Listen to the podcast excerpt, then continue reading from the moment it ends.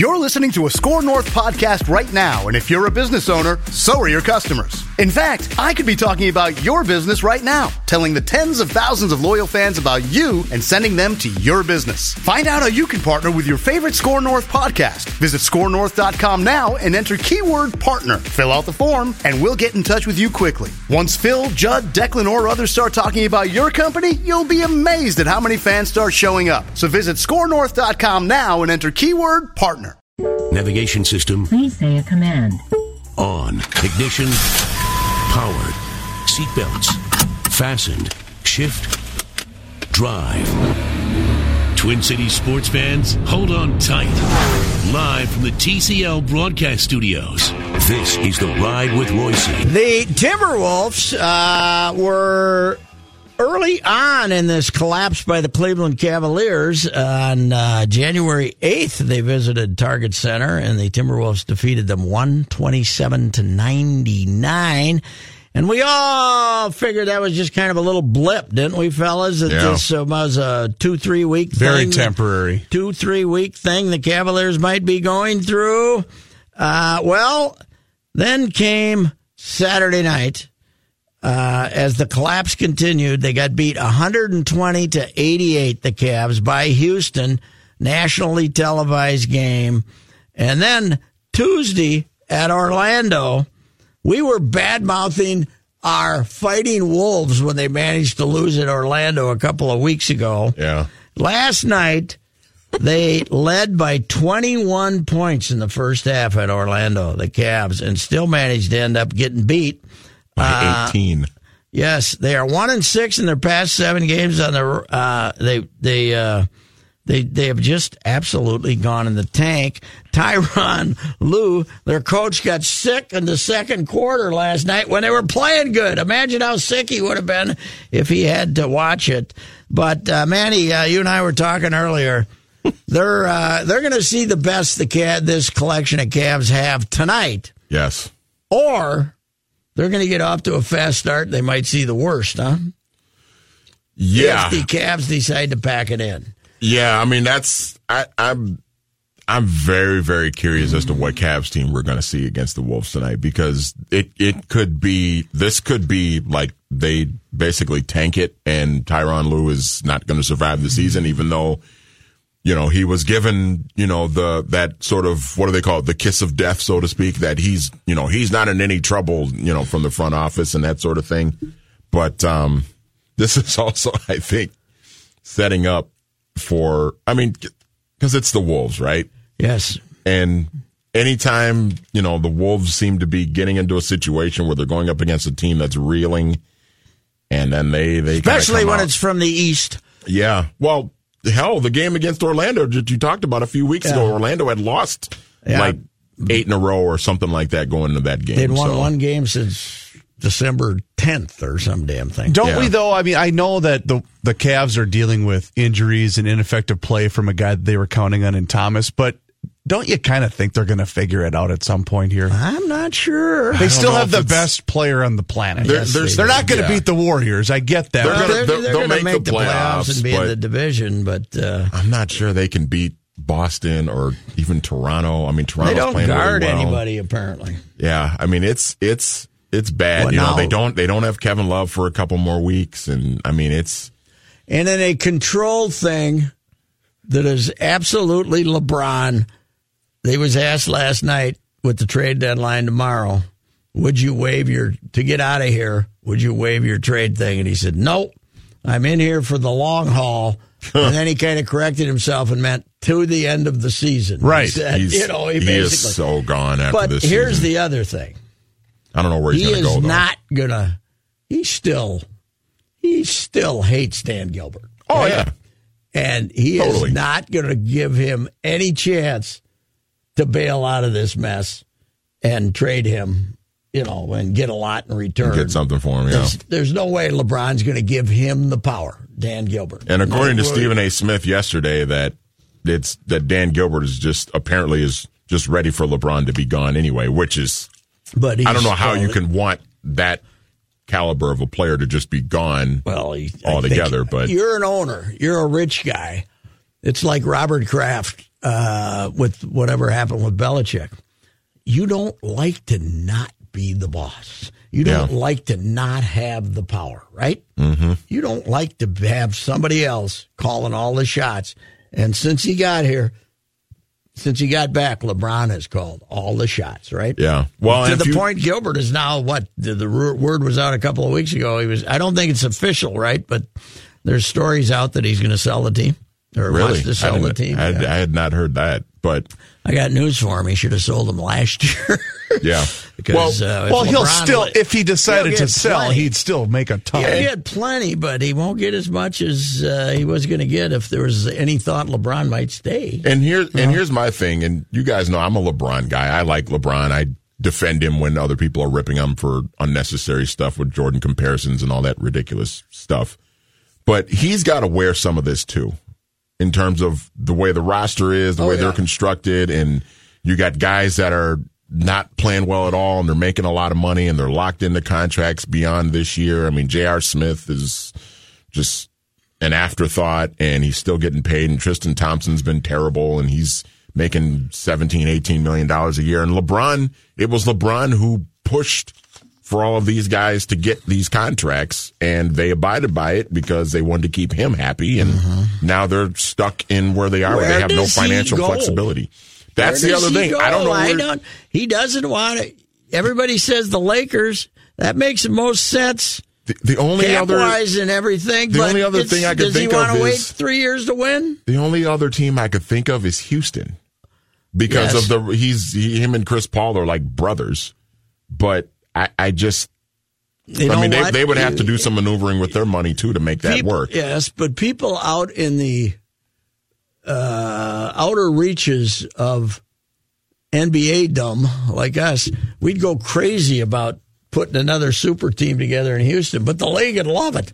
Yeah. You'd have Houston and Golden State going at, against each other in the Mm-hmm. Western Conference, each with three of the greatest players in the league. Three of the eight best players. They'd have six of the eight best players in the league on the floor. Do you think though that the LeBron ego and the LeBron legacy would want to go through leaving his hometown and a second time? Oh, Oh, I oh Oh, yeah, no he problem. he would yeah, he would do it in a heartbeat again. He's He- already the won a only reason championship he came there. home is they were mad at him. He can't stand to have people mad at him. And you know what? He went back and he won a championship Yeah. there. And Oh, yeah, he's be he's mad got at him. nothing. He's got nothing else to give that city, I guess. And he, it's just going to be where you he wants to go. Just wonder how worn out he is, though. Man alive. He's played a lot of basketball. physically. I mean, he's a monster, and that's a big body to lug around, man. he has played a lot of basketball yeah, in the last and, 10 uh, years. and the, the emotional uh, weight he's had to carry of being the guy after every game, every you know, you're you're in the spotlight 365 days a year, and you're controversial, and you're thin-skinned and sensitive. Right. It's got to be tough, But that's not going to change regardless of what team he plays for. no, no, but well, if he's in Houston, it won't be as bad. It won't be as bad as it is in Cleveland. But he's still going to be the best player in the game, yeah, well, right? But he's gonna at, at least in a place like Houston, he's gonna have like a Chris Paul who go is talk every to bit James as Harden. Yeah. yeah. He's and Chris Paul is every bit as you know sort of imposing as a personality as LeBron is. So All righty. Uh, we shall return. Uh, I'm going to have a little conversation with Kevin Seifert on issues such as Josh McDaniels backing out as the uh, coach of the Indianapolis Colts.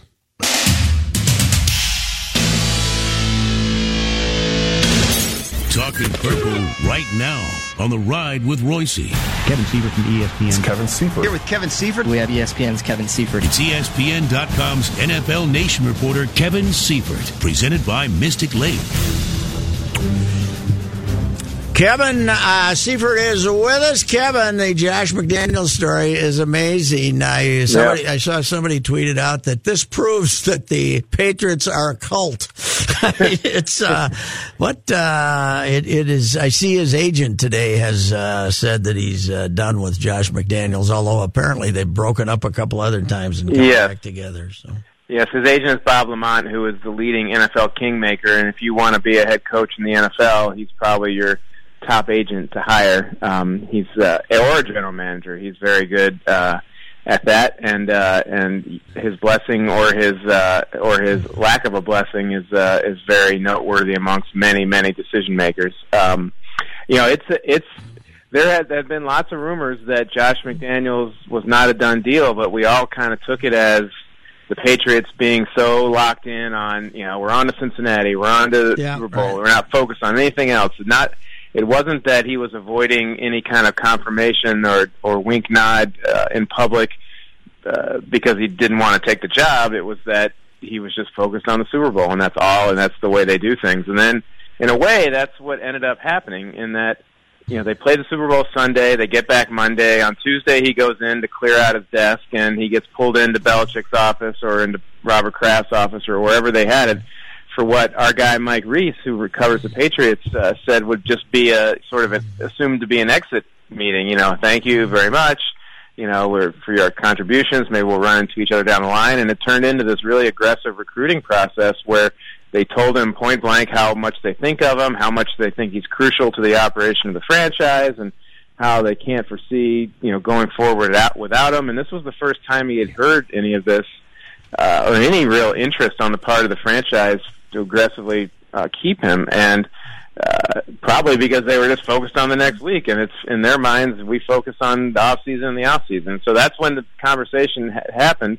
Had it happened in December when this whole thing started, uh, he probably wouldn't even have interviewed. But in the end, that's when they got to it, and that's when he received the assurance that he was critical to the operation of the Patriots, and that's when he decided to, to back away. And uh, Belichick, uh, that Mike Reiss, who does a great job recovering that team, Yeah. uh, reported that uh, basically Belichick said, "I'm going to show you how I do everything here." Uh, it sounds like you're going to we're going to prepare you to take over the job is is basically what it sounds. I'm going to show you how I manipulate a roster. I'm going to show you this and that. Apparently, And- and who apparently, apparently through the years, Belichick didn't show his assistants how to do this. Huh? And who and who didn't lie awake at night when they were a kid, hoping that one day Bill Belichick would show them how he manages the salary cap? But um, that you know, when you take that in a broader perspective, it sounds like he's going to be put in a position to be sort of the assistant head coach, um, in addition to being the person who really does run the offense. You know, Belichick came up a defensive guy. He obviously has brilliance on all sides of the ball, but uh, people who are around the team say Josh McDaniels and Tom Brady basically run that offense, come up with the schemes, and, and that Belichick, if he concentrates on one side of the ball more than the other, it's certainly defense. And so um, that's, by all accounts, however, they gave him no assurances in writing Yes, or right. even verbally that he's going to be the next coach. But um, I guess he feels like this is a still a better deal for him to keep uh, keep learning and working and keep burnishing the resume. Uh, as long as Tom Brady's around, he's probably going to have a pretty good offense, and it's not as if his football resume is going to deteriorate, and he'll learn some more. And eventually, you know, even if people are mad at him now and aren't Yeah. going to hire him now, I mean, if he there's never a sh- there's always a shortage of quarterback gurus that or teams or people that teams perceive to be quarterback gurus that they uh, that people want to hire to to help their team get better. And so I can't imagine there being a scenario where Josh McDaniels keeps succeeding with Tom Brady, and maybe the guy they draft to uh, to back up Tom Brady next year. Um, and there aren't some teams. I mean, if Cleveland fires Sure. Jackson in the off off season, are they going to not, you know, even look into Josh McDaniels because oh he he backed out of the Colts? I mean, of course they would. I would assume uh, want to evaluate all possible candidates. Yeah. Now, uh, the picture that was uh, tweeted out, uh, the photo of Kraft and uh, Belichick having dinner together in some restaurant, was that Monday night? I saw it. Uh, I saw the a photo of them uh, that was on Twitter of them. I haven't having- seen that photo, but it probably would have to be. You wa- ha- pro- you're wondering if it was Monday night and they were plotting this out Yeah. to take one last shot at uh, keeping McDaniel. That's that's the likely. It wouldn't have been hmm. Sunday. It wouldn't be back in time. So Monday would be the the likely. If that was the case, that would have been the likely timing. And then and then late uh, Tuesday afternoon is apparently when this meeting with McDaniels happened. It didn't end until like seven or seven thirty. Yeah, boy, that's uh, uh, Indianapolis. Of course, if they don't get Andrew Luck back, that isn't uh, too great a job right now. You don't know what his situation is, but it's uh, if those if those two teams are on each other's schedule next year, that'll be fun. They are. They, They are? They play. They play in New England though, so Josh McDaniels won't have to face the fearsome Colts uh, home home fans. So, what's your theory on no holding penalties and all those dropbacks? Uh, wa- was there actually no, no? Was there actually no holding that took place in that entire? No obvious holding that took place in that entire game. I didn't. Well- I got to admit, where I was sitting, I couldn't tell, but I didn't Yeah. see anything that looked too bad. I mean, there was definitely like no, like I didn't see any takedowns No. or any like you know guys grabbing you know, jerseys so hard that they ripped off or anything. But you know, we always talk about it uh, how penalties kind of decrease in the playoffs, and you can't really if penalties are going to decrease, you can't do it through like false starts. And uh, Yeah, I right. if somebody's false starts, you got to call it. If there's 12 men on the field, you got to call it. But if you want to quote unquote let them play, or you want to just you know be uh, the opposite of an aggressive official, uh, holding, uh, pass interference, those are the kind of judgment calls where it can happen. Um, know, it, it is very rare. I guess we should, you know, we'll probably need like an off-season research project to find out. But you basically you go through almost the entire game with no sacks, but also uh, you know no no holding, offensive holding, and so that is it usually doesn't necessarily work that way. We, those are two pretty good offensive lines, but still, I think that probably at least, while there was nothing dramatic or drastic, I think that probably still points to the idea that whether it's written or unwritten, you know, officials aren't looking to throw the flags in the Super Bowl. what what the heck? Uh, total penalties were what five or six? Uh, Yeah. they weren't holding. You know, New England known for their grabby uh, secondary. There was nobody close enough to a receiver to grab them. I guess Right. it was No, unbelievable. Yeah, the Patriots. I mean, they, both teams. Like, I think the Patriots came into the game with seven penalties in the playoffs. The pre, so that would have been two games, and, and the Eagles had eight penalties, and so neither one of them had, and then two games. So neither one of them had had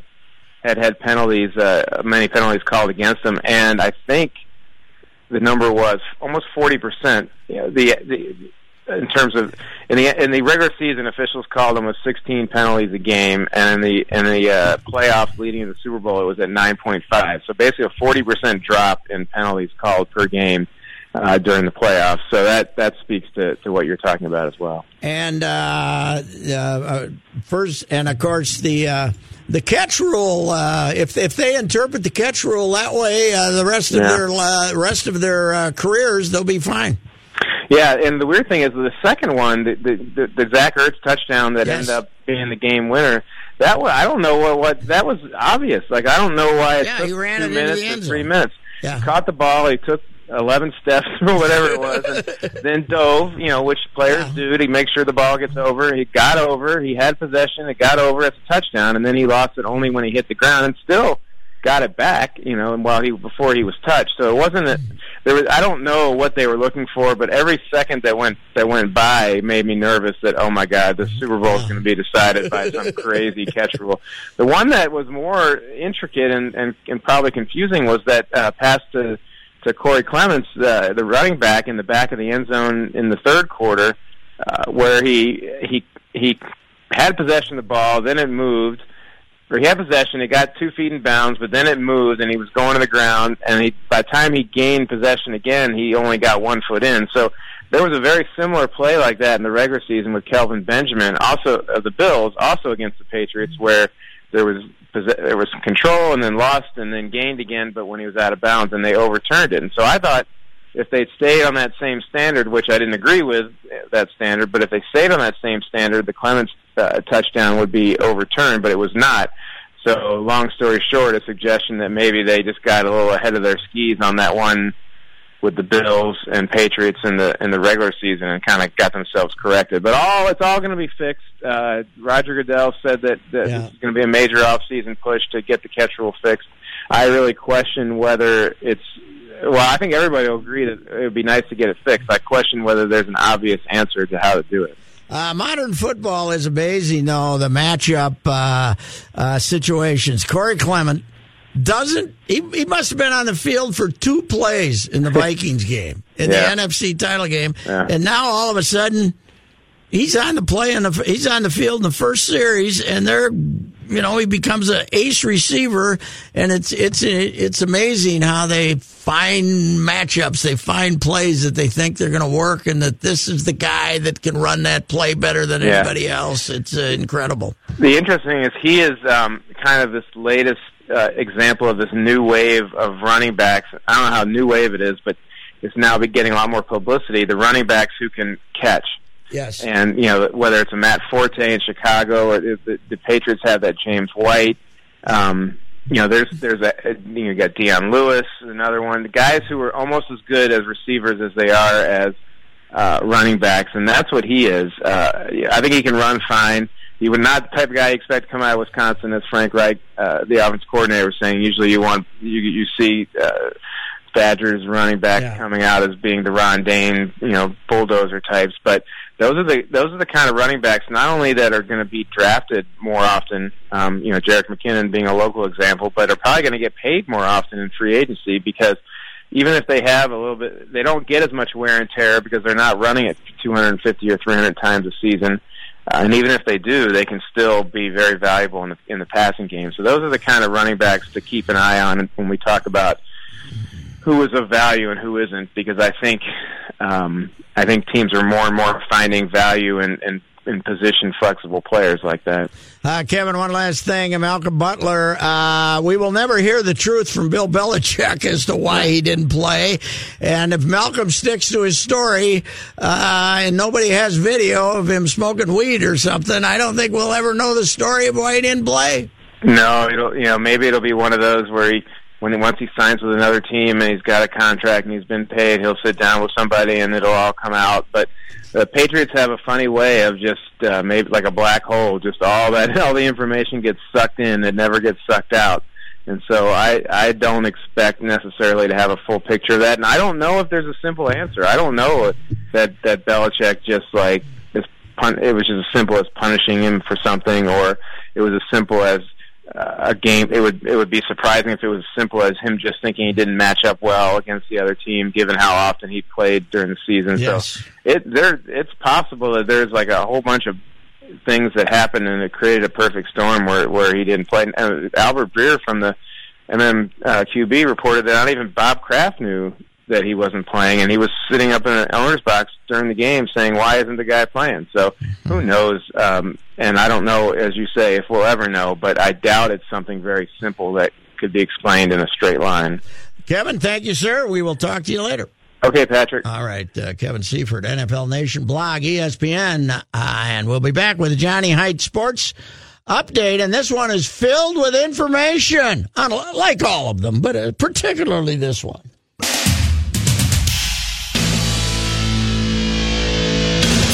Here's Johnny Heidt with a sports update. This update brought to you by Exergen Temporal Scanner Thermometer. Bad cold and flu season is upon us. The main difference between them is the flu brings a fever. Be prepared with the Exergen Temporal Scanner Thermometer backed by more than 70 clinical studies.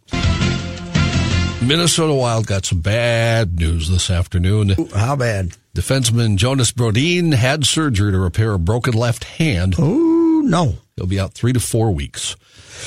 Our hand, the hands on prominent local athletes are uh, are uh, hurting here. Santana. Don't get this. cute with that, Kenny. The surgery. No, I was just going to say he's a hockey player. He'll be back in three days. True, man. That's true. They'll have him cut it off. He'd be like uh, Woody Harrelson. Yeah, I'm all right. Put me in, coach. Even it even goes back to when Kevin Love hurt his hand doing That's knuckle right. push-ups Yeah. back there a few years ago. Surgery was performed by Dr. Jeffrey Husband at TRIA Orthopedic Center, and yes, it was successful. Brodin suffered the injury in last night's win over St. Louis. Uh, today at practice, Bruce Boudreau, the coach of the Wild, said, You've heard it all around sports, the sports world this year. Next guy up. That's it. You know, I wonder if uh, Mrs. Husband gets sick of people saying, "Hey, what's your husband's name?" She says, "Husband." Husband's kind of like who's on first, Right. The whole deal there. Wild open a five game homestand with a game He's on against second. Arizona tomorrow What's wrong with you? The Wolves in action tonight. Uh, they are playing LeBron James and the Cleveland Cavaliers in Cleveland. Uh, the Lynx today uh, made some moves. They traded power forward Natasha Howard to the Seattle Storm. Easy name to spell. That's easy easy name one. to spell. Yeah. Natasha Howard. They'll get a 2018 second round draft pick. Uh, they also re-signed forward Cecilia Zandalasini. See, that's a hard name to spell. Very Italian, isn't it? That was my mother's middle name, Cecilia. I can spell Really? that, but uh, Just call her Cece. The uh, sign and trade deal with Seattle will net the Lynx the 17th overall pick in the 2018 draft. Plus, they have the right to exercise a swap of first round picks in 2019. The Lynx also signed free agent forwards Lynetta Kizer and Endy Miyem. no, no easy names. So they can swap first round picks in 2019? That's what it said. They have the it said uh, they have the right to exercise a swap. So I, I, suppose it's I up was to going to ask how many rounds did they have? You said a second round pick. I had no idea how deep the WNBA draft went. I have no idea. There's only 12 teams, you know. Yeah. I think they have three rounds. They have three. Okay. That'll be something to watch if Seattle has a bad year in the in 2019 and the Lynx can maybe swap picks with them, get a top two pick or something. You know, I was looking up the Celtics dynasty in comparison to the Patriots dynasty. 19, I think it started in 56, uh, nine in a row. 12, eight teams in the league. Really? Eight teams in the So a bit different of a landscape Yes, is what you're saying. I'm saying it was a different landscape. Uh, that would have been Cousy and Russell, right? yeah, That yeah. era? yeah. Hennepin County judges ruled in favor of a Twin Cities-based bank, saying former Viking Adrian Peterson has to pay the balance of a loan on which he defaulted. Don't you? Most of us do, don't we? Judge Laurie Miller ruled that Peterson has to pay a total of $609,786 to Crown Bank.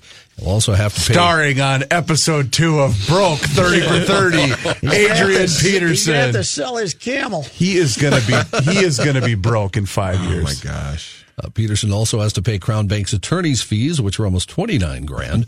Uh, the bank filed suit against Peterson in October, saying he defaulted on a $2.4 million loan he took out in May of 2016. Uh, he had paid. Why did he have to take out a loan when he was still making all that money? What is wrong with him? Wow, that's too bad. He did pay the loan down to almost $595,000 uh, after entering into a forbearance agreement. Always spend somebody else's money. That's a good theory. Well, ex- until they want it back, right? Yeah. I had a buddy Kenny in college that would apply for every credit card that would come in the mail, and he'd say, Those were the days. "He's man. like Reavers, this is free money." I'm like, "Dummy, you got to pay that back someday." no, no, no, this is free money. He would say. Funny. Russell Wilson got traded today Yeah. okay. to the Yankees All right. by the Texas Rangers. Mm-hmm. What'd Wilson, they, what'd they get for him? Uh, yes. uh, you Cash know, considerations? I, I haven't seen that in any story, to be truthful. Uh, but uh, the, apparently, he just always wanted to be a Yankee, and Texas and New York worked it out. Cashman uh, worked it out with Jon Daniels of the Rangers. That Uh, damn evil Empire Yankee team. They're always trying to get all the good players. Uh, he actually uh, will go to training camp. Uh, he loves baseball, as we all know. He's played with the Rangers, and he'll go to training camp uh, for a brief time, uh, just to. Those cheap Gentlemen, Polacks didn't I, trade for I him. just discovered what I haven't heard from Jim Cott. If uh, Oh, no. he's going to uh, join us again this year, Sure. okay. I sent the text to Brad Lane. You did? I sent it to Brad. I, it, actually, I didn't send it to anybody, but it was sitting there for Brad Lane. So, sure. Well, it was, it was uh, you know, The that, two names don't even start with the same letter. H I J K L. They're pretty close. K and L. Hey, uh, are, are you okay, Sid? wow. I'm only oh. joking, Pat. I didn't mean that seriously. Don't don't get upset and sad. Oh. don't get sad. I'm sad. worried about myself. There's no doubt about it. Well, can can Brad be on the show then? Or Hello. Oh, thank God we got the football fun fest. They want to keep me around. Hello. oh goodness. All right. Well, is did Brad confirm whether he's going to join us then or no? Take a hike, Jen. All right. I got to send Con a text. I didn't uh, get to see much of last night's Gopher Nebraska game. Uh, they couldn't have played that bad, Nebraska. What's going on with Nebraska? By the way, they're scoring They're ninety good. points. They're good. They try. They used to try to beat you fifty-four to forty-eight. Uh, Yeah. Where, did he get his players? Nebraska and had Ohio- A bunch of guys bail on him too. Yeah, right? Like- Nebraska and Ohio State are obviously the two most surprising teams of, of conference play this year, but they can shoot. They're good. Nebraska came into the season, I think even uh, Miles was on the hot seat, but I was just yeah, going to say was- he Tim's was gone. seat was pretty He was gone. sizzling going into this year. He's a really good guy. I'm glad to see it. Matt Guy can sweat though, man. oh yeah, yeah. he's always, he's always got the pit rings rocking before halftime. But he's an amazing story. He started Oh. at Mayville State. yeah. You know, you talk about Doug Pederson. Okay, that's even big. He had an NFL background. He might have coached at a high school, but he's not a high school coach. Right. You know, Tim Miles' Mayville State was where it all started for him, and he went up one rung at a time. And it's it's good to see him doing that. And I bet Nebraska people start have started filling that arena because you know their basketball is stunk traditionally for. They have a years. beautiful facility, right? Yeah, they do, but uh, I don't think it would take much to get them excited. Do you? Oh, he- heavens, no, no, not at all.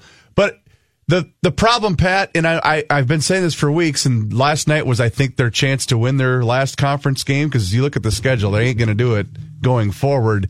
Their problem is they're they can score, they can't stop anybody. They Yeah. they play no defense. But if you get McBrayer, you know, I'm, you know, I'm not been the number one defender of Pitino, obviously, but if you get McBrayer out of the lineup and Coffey out of the lineup and Reggie Lynch out of the lineup, you got guys playing 30 minutes that don't belong. You know, Michael, True. you know, the hurt kid, God love him, and their is, depth. uh, is a, should be at uh, MSU Mankato. their depth was a concern even Yes. before Lynch got suspended and before Amir Coffey got hurt. I get all that, but but Why- you would still think they- that somebody would stand in front of a, a, another player from the other team and stop somebody You know once in a what while. was a disaster in in retrospect? They panicked four years ago. The first year that they were in charge, not the first year they replaced Tubby, not that recruiting group, but the next year they set up the deal where they got Konate, Konate and Jeju. Jeju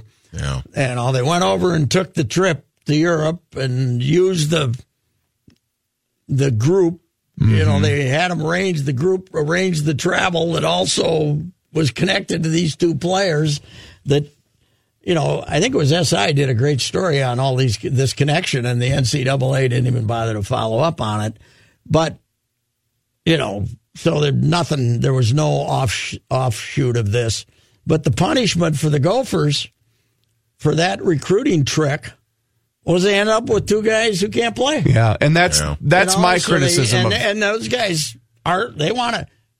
They're apparently kids who want to get a scholarship, get, get an education. Mm-hmm. So they've stuck around. They haven't been able to run them off. And that was the biggest. Remember, in Tubby's final couple of years, the biggest critique of him was that the players never got better under him. And these two guys are classic examples. They look completely lost on the court, and they're seniors. I, I think they devoted a lot of time to Konate that they might have been better off devoting to the other guy. The other guy's had, has more Juju. basketball ability, I think, but neither of them are.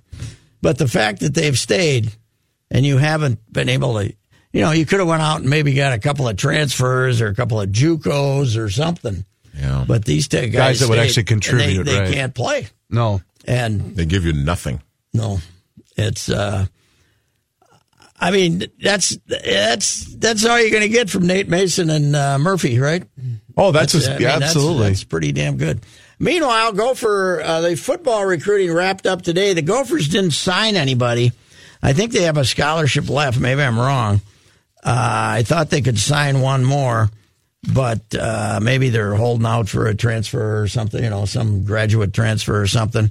They are two two forty seven Sports, which basically takes all the recruiting sites and puts them together and uh, has their rankings. They have the Gophers 35th nationally, uh, uh, one of their highest rankings ever. I think Coach Brew was 18 or 19 his second year, and then that, but that was We know that turned was out. the signing class. Yeah. About six of those guys never got here, No, right? I right. mean, a lot of them, and they couldn't play. and the big it get was, there Marquise, right? Marquise yeah, Gray was and the there big was get. no balance in that recruiting class either. They had like a bunch of spread formation guys and not many linemen and anything. So this is a, uh good recruiting class, 35th uh, nationally, higher than that in ESPN, but 35th nationally.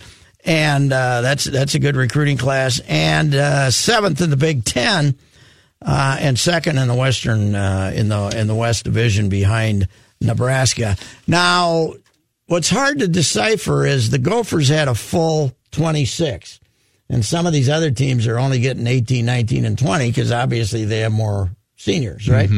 So uh, I'm not exactly sure how they rate those, but it was uh, indeed a, a pretty good recruiting class, and he signed. Uh, he signed, I think, eight walk-ons today too. So You know what we learned? To grow, you must fail. Yes, we did, and we we should be about twelve foot six right now after last year. All right, we'll be back.